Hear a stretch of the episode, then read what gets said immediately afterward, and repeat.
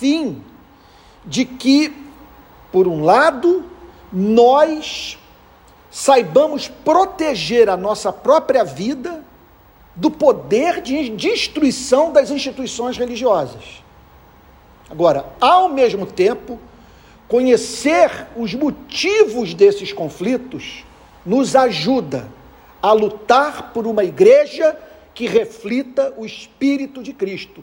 Eu não estou aqui, portanto, para jogá-lo contra a igreja, fazer com que você desacredite da igreja e levá-lo a, a, a, manter sempre uma atitude, é, vamos assim dizer, na, na, de, na defensiva na sua relação com as instituições cristãs.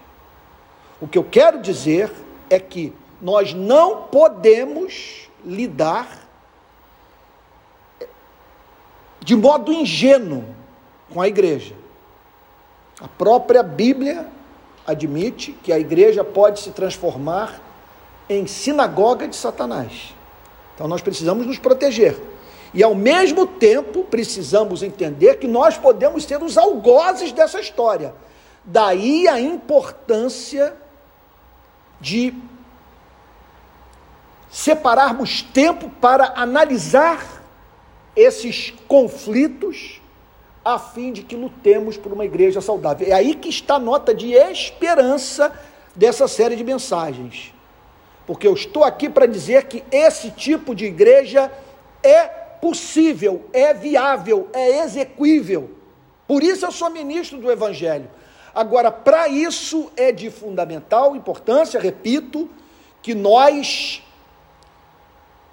analisemos os quatro evangelhos a fim de entendermos que mensagem que o nosso Senhor e Salvador Jesus Cristo tem a enviar a todos aqueles que administram instituições religiosas. Pense nisso, no nome do Criador dos céus e da terra. Isso é muito sério. Então voltemos aqui para o texto de João capítulo 8, que diz assim: Jesus, no entanto, foi para o Monte das Oliveiras. De madrugada, voltou novamente para o templo e todo o povo se reuniu em volta dele. Jesus, assentados, ensinava. Então os escribas e fariseus trouxeram à presença dele uma mulher surpreendida em adultério. E fazendo-a ficar em pé no meio de todos, disseram a Jesus: Mestre, esta mulher foi surpreendida em flagrante adultério. Na lei, Moisés nos ordenou que tais mulheres sejam apedrejadas. E o Senhor, o que tem a dizer? Hoje eu quero me ater a essa pergunta. E o Senhor, o que tem a dizer? Na passagem da chamada mulher adúltera, testemunhamos a religião dedicada ao trabalho de deixar pessoas nuas em praça pública, expondo impiedosamente seus erros, deixando assim de seguir o princípio de que pecados não tornados públicos devem ser tratados sempre de modo privado. Parte da missão da igreja é dar visibilidade às pessoas a fim de que se tornem objeto de amor. Aqui nessa passagem, contudo, a visibilidade é concedida para produzir vergonha, humilhação e condenação. Os religiosos fazem aquela mulher ficar de pé no meio de todos. São incontáveis os casos de pessoas que tiveram a vida o casamento e a reputação destruídos pelo ato de a igreja coagir pessoas a tornarem públicos os seus erros particulares. Isso não é coisa de cristão. A intenção e o conteúdo do que os escribas e fariseus disseram a Cristo são profundamente reveladores do quanto as instituições religiosas podem usar a Bíblia para destruir vidas. estão por trás da pregação que fere, adoece e mata. Primeiro lugar, a péssima exegese. Segundo, a leitura culturalmente condicionada das Escrituras. Terceiro, a utilização de versículos fora do seu contexto. Quarto, o desconhecimento do espírito do Evangelho. E, por fim, a falta de compaixão. Quando chegamos a esse ponto, avulta a importância de sabermos nos proteger das instituições religiosas. Permita-me fazer uma digressão. Vivemos num mundo impressionantemente obscuro no qual a humanidade cria um inferno para si mesma. Vamos sair do mundo das instituições religiosas e pensar na forma como a vida em sociedade é gerida por nós.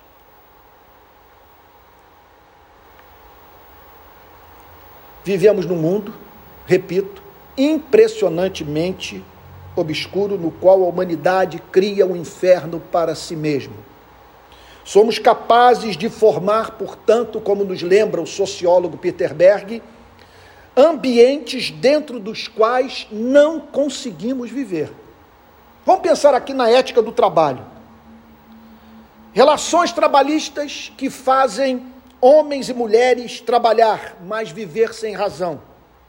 Explorados, mal remunerados, dedicados a tarefas desgastantes, envolvidos com longas jornadas de atividade repetitiva e enfadonha, exercendo sua vida profissional em ambientes insalubres.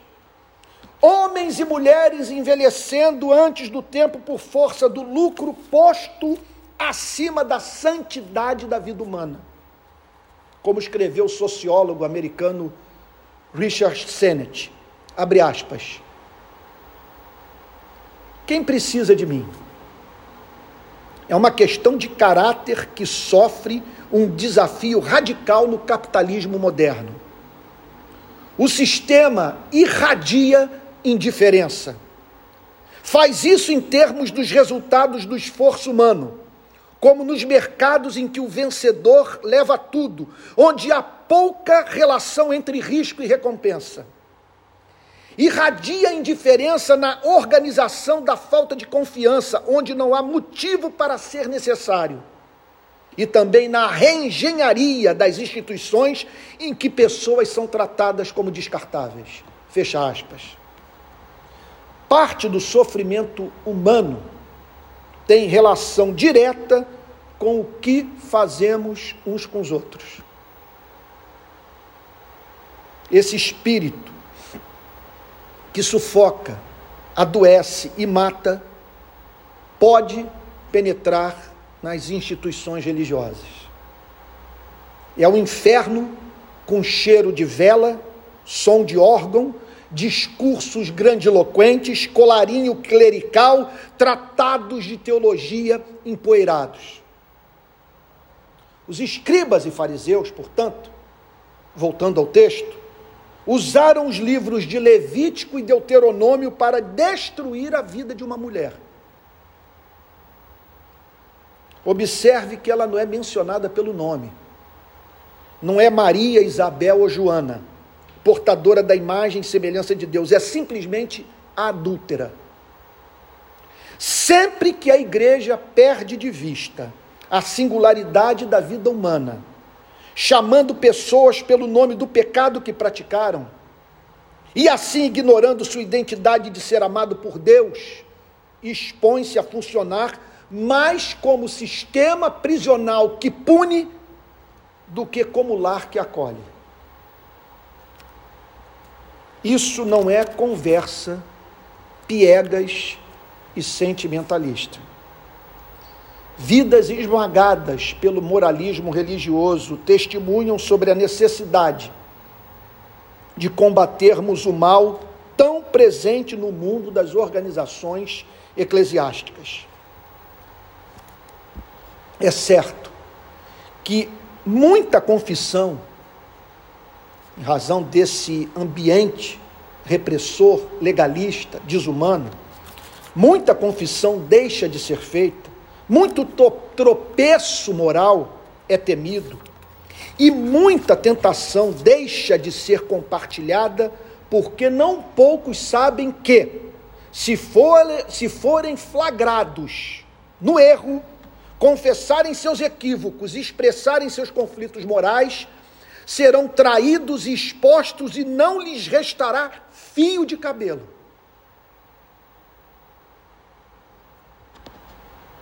Não estamos lidando nessa passagem apenas com o mau uso da Bíblia.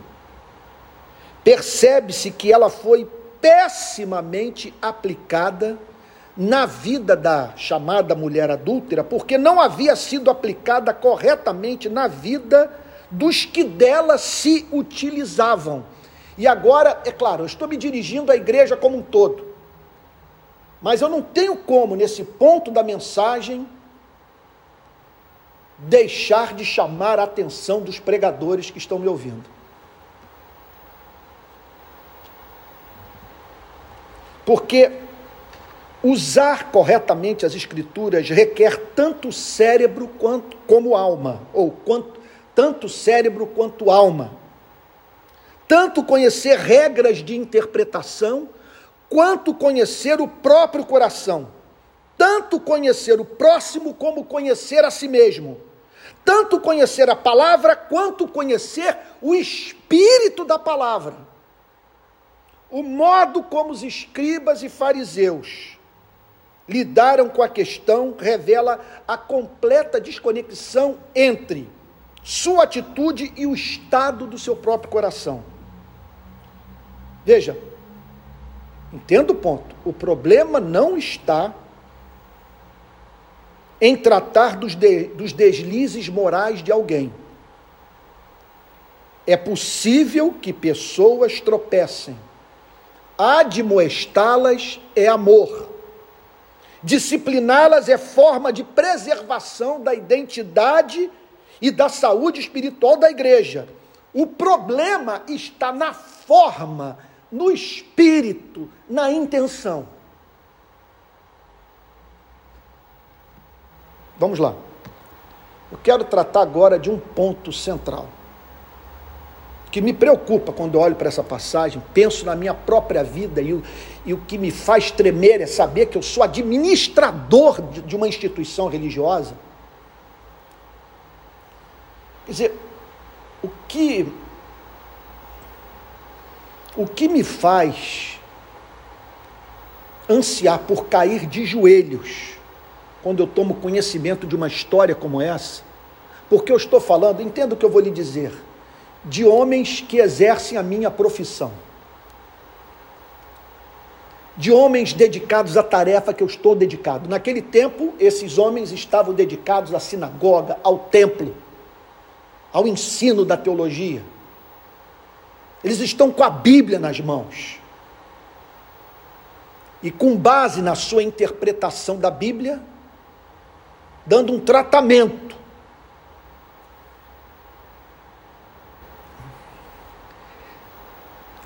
A uma mulher flagrada em intercurso sexual considerado ilícito e dando um tratamento condizente com a sua interpretação das sagradas escrituras ao próprio Cristo. Então, a questão que todos nós pregadores temos que responder é a seguinte: é, veja, a questão nesse ponto não é como interpretar a Bíblia corretamente, embora esteja isso envolvido. É claro que temos que ter preocupação com hermenêutica, é claro que temos que conhecer teologia, estar familiarizados com a história da igreja ter acesso a todo esse patrimônio de dois mil anos de reflexão cristã sobre o Antigo e o Novo Testamento. Agora, tão importante quanto interpretarmos a Bíblia, meu Deus, eu não tenho como mensurar, eu não tenho, eu não tenho habilidade retórica, não tenho unção do Espírito para ajudá-lo a entender a importância do ponto. O que eu estou querendo enfatizar é o seguinte: que para que usemos a Bíblia corretamente, é necessário que a nossa leitura das Sagradas Escrituras e a forma como aplicamos os seus princípios, suas verdades, suas doutrinas na vida das pessoas, seja regulada, ou sejam reguladas pela espécie de experiência que nós tivemos com Cristo. Deixa eu ir ao ponto. Espero que seja claro, que Deus me dê graça para ajudá-lo a entender é, é, essa parte da exposição bíblica sobre o episódio relativo à vida dessa mulher chamada de adúltera.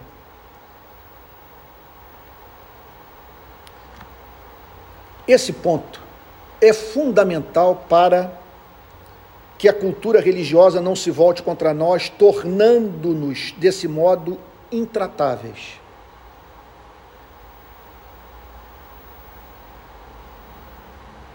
Aqui, conhecer o Evangelho, para que não utilizemos a Bíblia para matar, é central. Porque existe o que nós poderíamos chamar de modo cristão de lidar com as falhas humanas. A questão é entender o que o regula. Então, vamos entender agora a alma daquele que, em razão da espécie de experiência que teve com Cristo, é capaz de usar a Bíblia para salvar e não para destruir. Vamos tentar entender o funcionamento da cabeça dessa pessoa. Não basta ela ter formação em hermenêutica. Não basta ela ter informação, ter formação em teologia sistemática, em teologia bíblica, em apologética.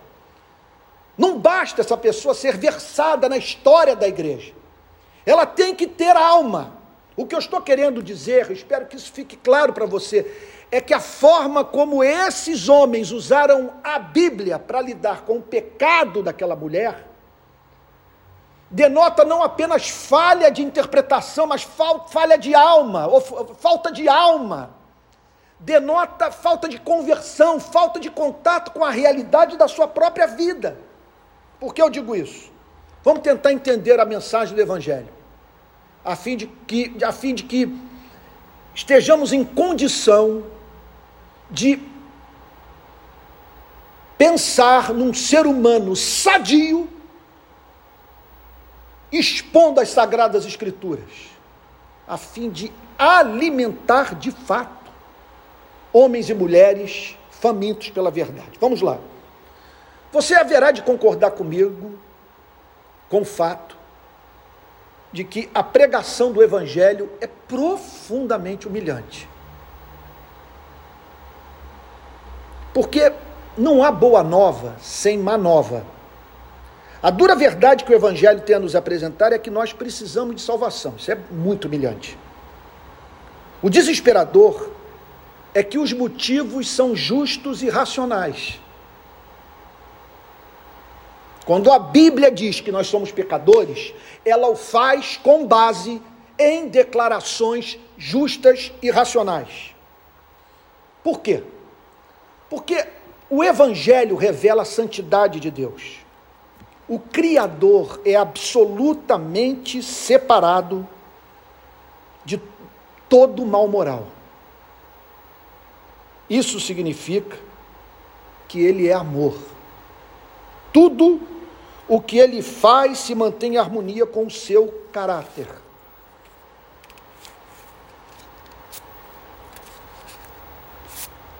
Deus é apresentado nas Escrituras como por ser santo, incapaz de fazer certas coisas. Ele não pode agir contra a sua natureza, tampouco negar-se a si mesmo ou deixar de ser santo. Permita-me, para lançar luz sobre o ponto, mencionar uma declaração do teólogo americano Charles Rod, foi professor de Princeton no século XIX. Abre aspas. É verdade que Deus não pode sujeitar-se a nenhuma lei fora dele mesmo. Ele é ex lex. Ele é a lei para si mesmo. Conformidade de sua vontade à razão não é sujeição. É apenas harmonia de sua natureza. Ser santo no caso de Deus não implica nada mais que ele não entrar em conflito consigo mesmo, fecha aspas. Então a santidade de Deus é o fundamento e ao mesmo, e ao mesmo tempo, perdão, a santidade de Deus é o fundamento ao mesmo tempo dos nossos valores morais, do nosso culto, da nossa esperança. Estamos eternamente nas mãos de um ser absolutamente confiável e digno de ser adorado. Por isso que a vida tem sentido, porque Deus não é que apenas é, existe um Criador, é porque o Criador é santo. E, se ele, e sendo santo, ele jamais deixará de cumprir as suas promessas. E por ser santo, ele é amável. Nós não amamos porque ele é onisciente. Nós não amaríamos um demônio onisciente. Nós não amamos porque ele é onipotente. Nós não amaríamos um ser que fosse capaz de usar o seu poder para praticar o mal.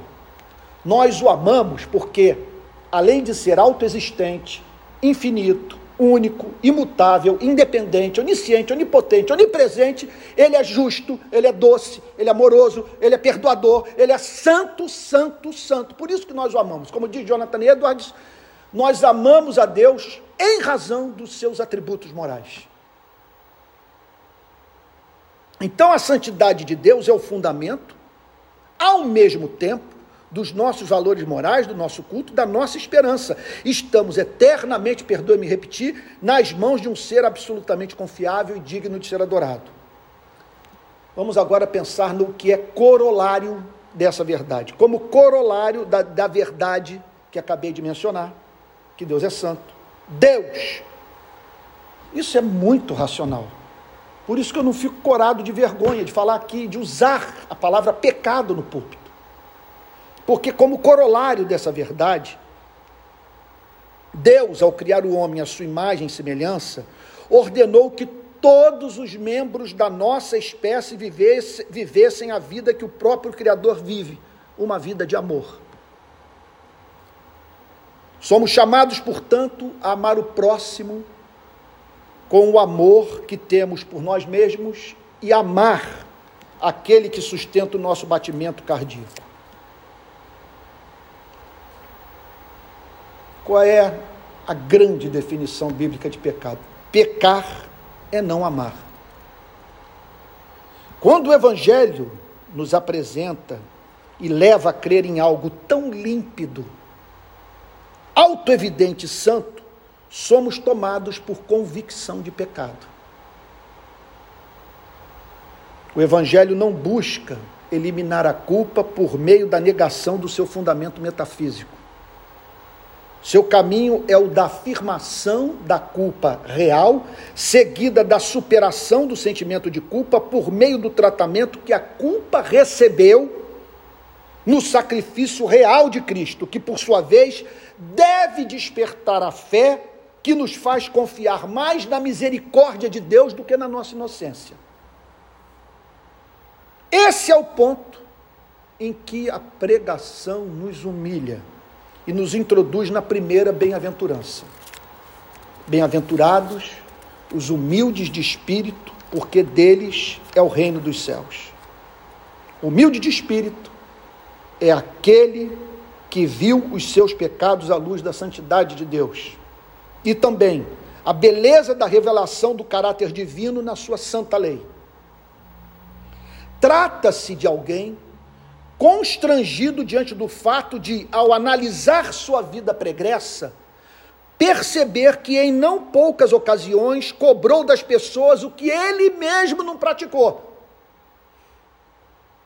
Queremos ser honrados detestamos ser ignorados, esperamos solidariedade no nosso sofrimento. Isso é universal.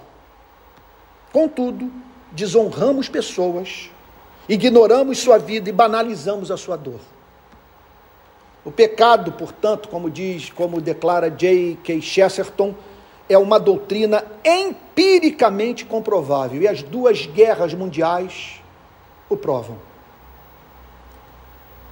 Isso tudo, na vida de quem compreendeu essa mensagem, gera lágrimas. Essa é a razão da segunda bem-aventurança ser a lágrima do arrependimento. Bem-aventurados os que choram, porque serão consolados. Mateus 5,4. A humilhação evangélica causa o quebrantamento evangélico, que não envia necessariamente pessoas aos sanatórios psiquiátricos, mas cura, reconcilia com Deus e nos faz ser bênção para o planeta ao nos demover de nosso autocentrismo.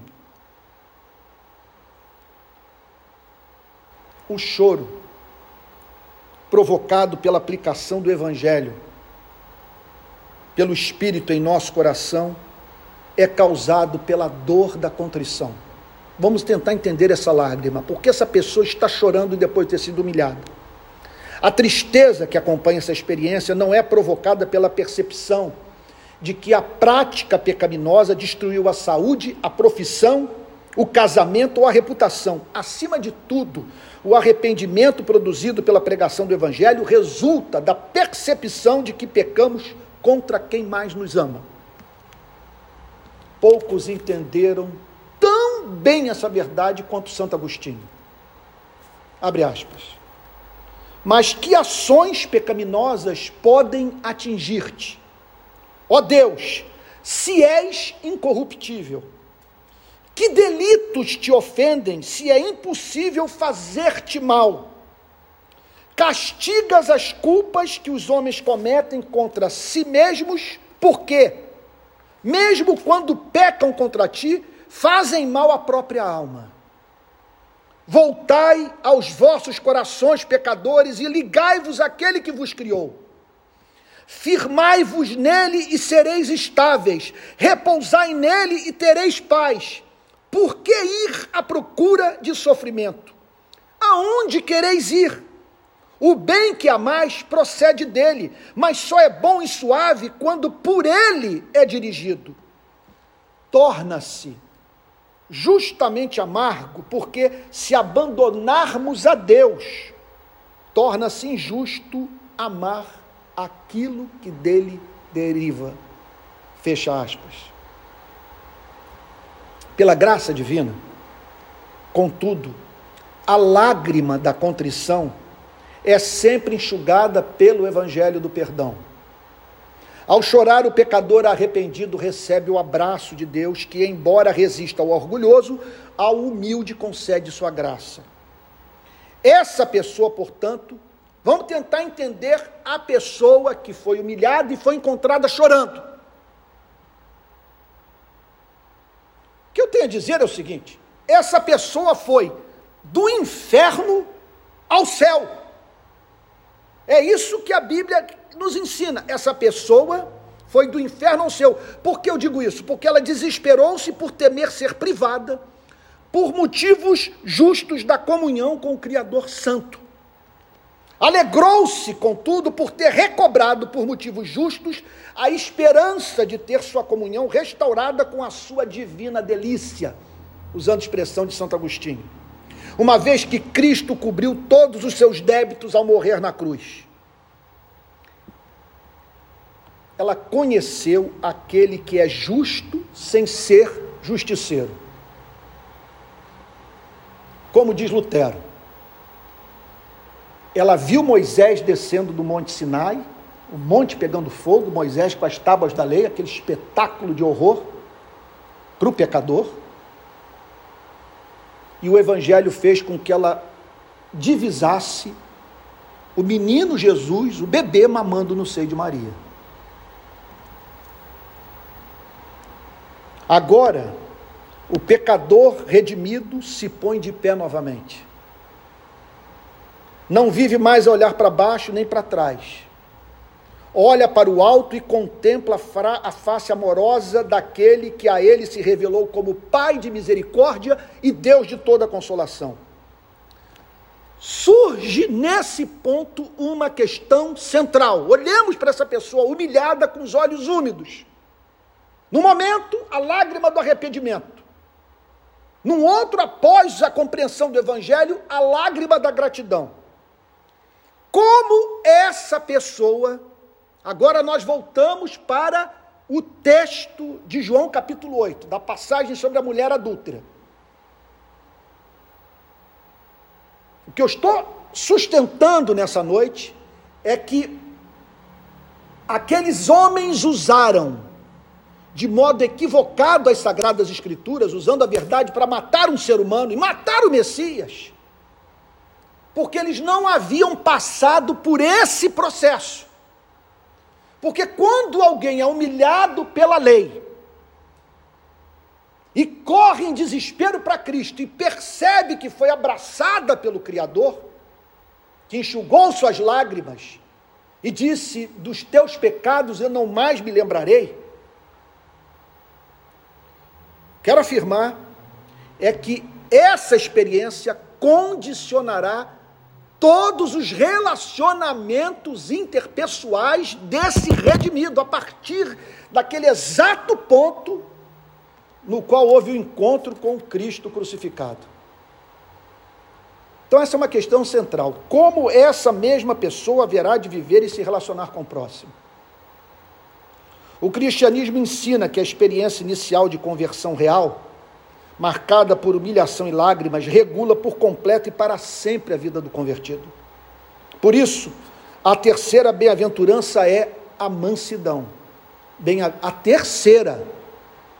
A pessoa foi humilhada, chorou, e aí o Senhor Jesus diz que, como consequência de ambas as experiências, ela é tornada doce. Bem-aventurados os mansos, porque herdarão a terra. O nascido de novo, portanto, é gentil, humilde, atencioso e cortês. Ele revela uma atitude humilde e gentil com os outros, determinada por uma estimativa correta de si mesmo Martin Lloyd Jones ressalta, abre aspas, a mansidão é essencialmente um autêntico ponto de vista que o indivíduo forma de si mesmo, o que é então expresso como uma atitude, uma conduta em relação ao próximo. Trata-se de minha atitude para comigo mesmo, mas também é uma expressão desse fato em meu relacionamento com outras pessoas. Fecha aspas. Por isso, esse indivíduo não faz valer os seus direitos, caso sofrer seja a condição da preservação de um relacionamento. Não se gloria, não vive na defensiva, cuidando de si mesmo, recebe ofensas com doçura, manifesta atitude suave e paciente, tem ideias firmes e está disposto a morrer por elas. O modo como as defende, contudo, revela que não apenas conheceu a verdade, mas também a si mesmo. O que abraçou a cruz em busca de perdão e ouviu Cristo lhe dizer: está consumado, não consegue tratar ninguém de modo oposto do que foi tratado por Deus. Esse é o ponto. Isso faltava na vida daqueles escribas e fariseus. Eles jamais teriam tratado de modo tão desumano aquela mulher se um dia tivessem passado por uma experiência autêntica de arrependimento, seguida por uma autêntica experiência de perdão recebido.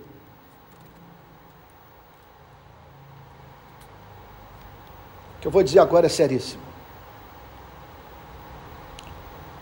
O púlpito ser ocupado por quem não é humilde de espírito, quebrantado de coração e doce de alma, é maldição para a vida da igreja.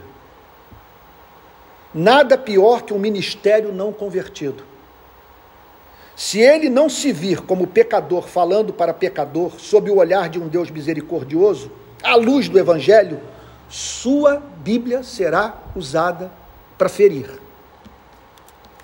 Os psicoterapeutas deveriam dividir o seu salário com pregadores que involuntariamente enviam para os consultórios gente adoentada pelas suas mensagens.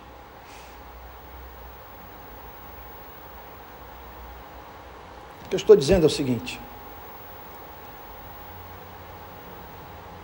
é que em toda igreja local há pessoas não convertidas usando indevidamente as Sagradas Escrituras. E que só está habilitado a usar a Bíblia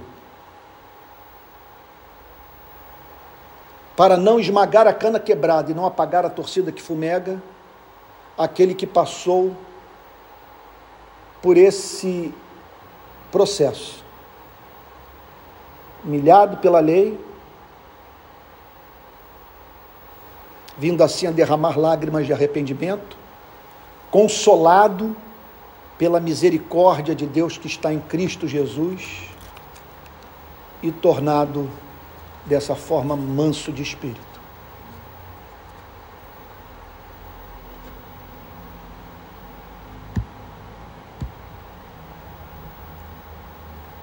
É, eu penso que diante de, da seriedade de tudo o que foi falado nessa noite, nós não poderíamos terminar esse momento sem falarmos com Jesus. Que o texto está simplesmente dizendo, você me perdoe repetir, é que a Bíblia é um instrumento de morte quando manuseada por uma pessoa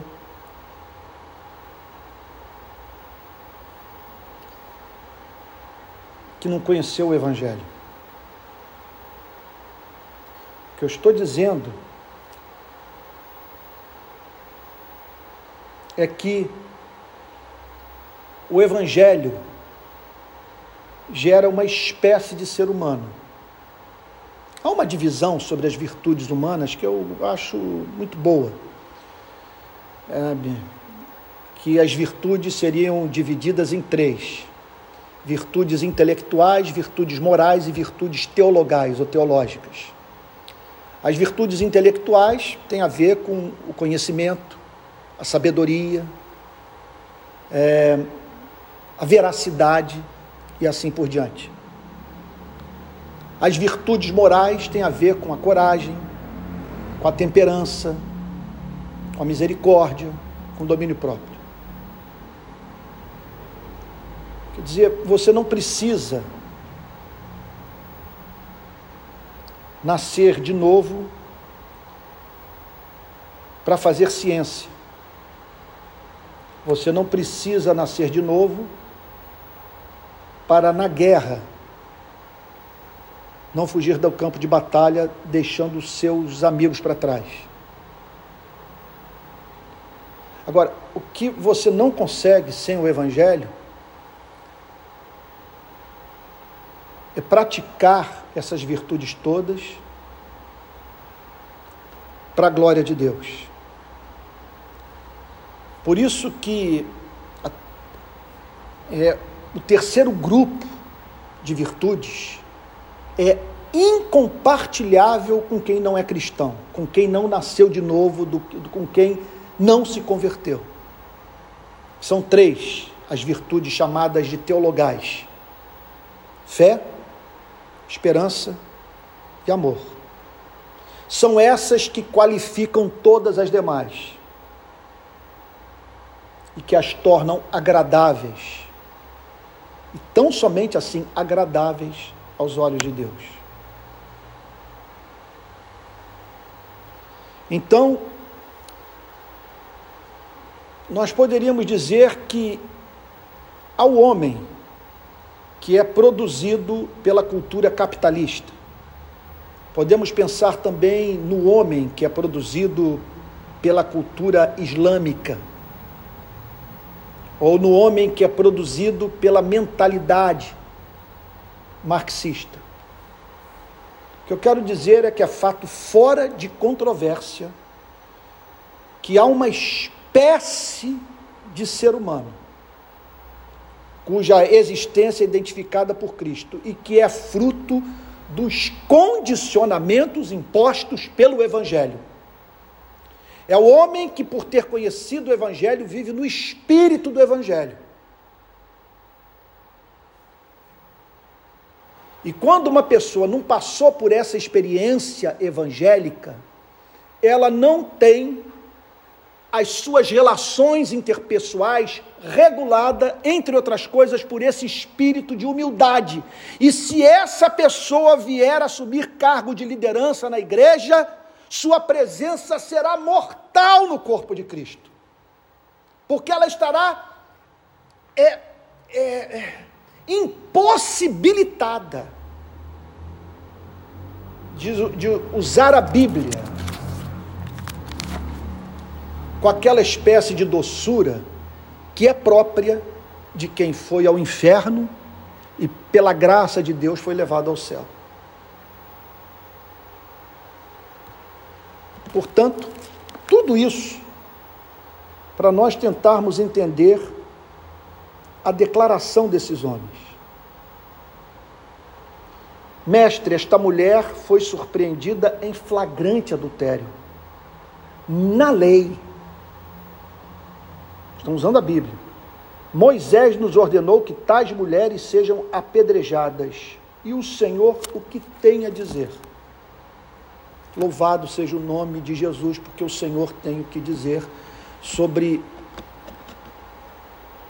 as perguntas desonestas que são feitas por muitos daqueles que são considerados por nós cristãos.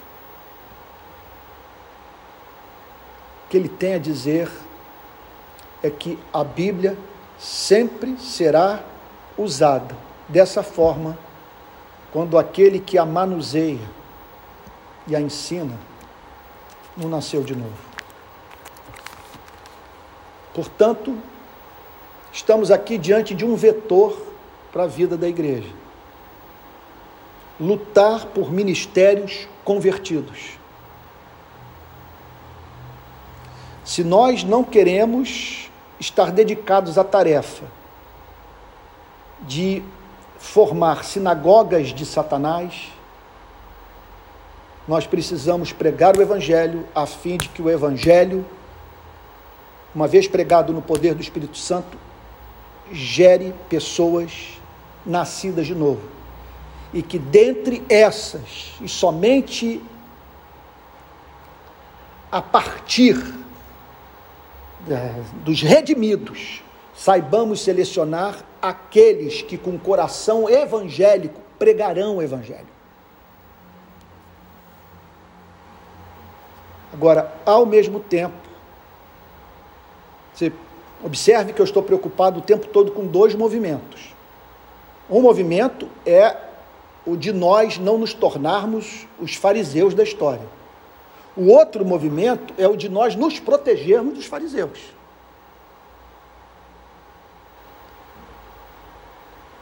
Portanto, aqui está a palavra de Deus, texto revelado dizendo que esse tipo de experiência pode ser encontrada numa instituição religiosa. O pregador usar a Bíblia para matar.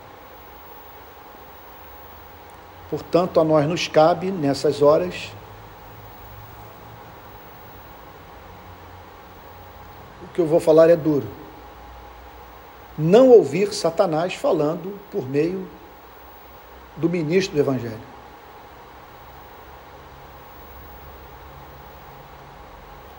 É, após ouvir a pregação, dizer: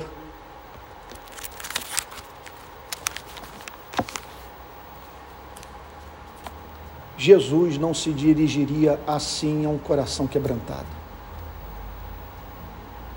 Não nego o fato de que ele seja leão e cordeiro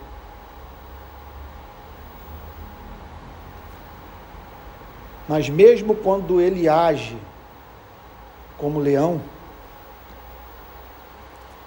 mostrando seu repúdio ao mal, ele deixa uma porta aberta.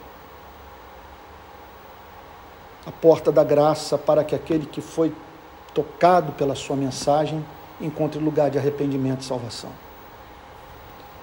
O que nós precisamos é nos proteger dessa cultura religiosa que mostra como única alternativa o apedrejamento.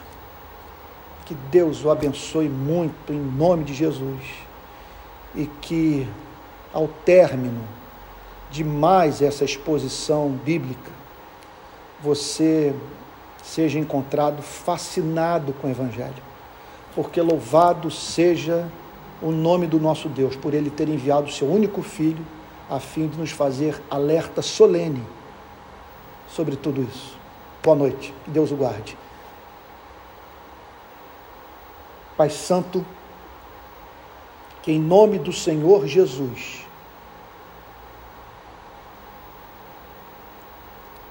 que nós acabamos de ouvir, crie em nós uma blindagem que nos proteja do uso diabólico das Sagradas Escrituras. E o que, e o que acabamos de ouvir nos mova a reforma da igreja, a fim de que tenhamos uma igreja que pregue o Evangelho e viva no espírito do Evangelho. Em nome de Jesus. Amém.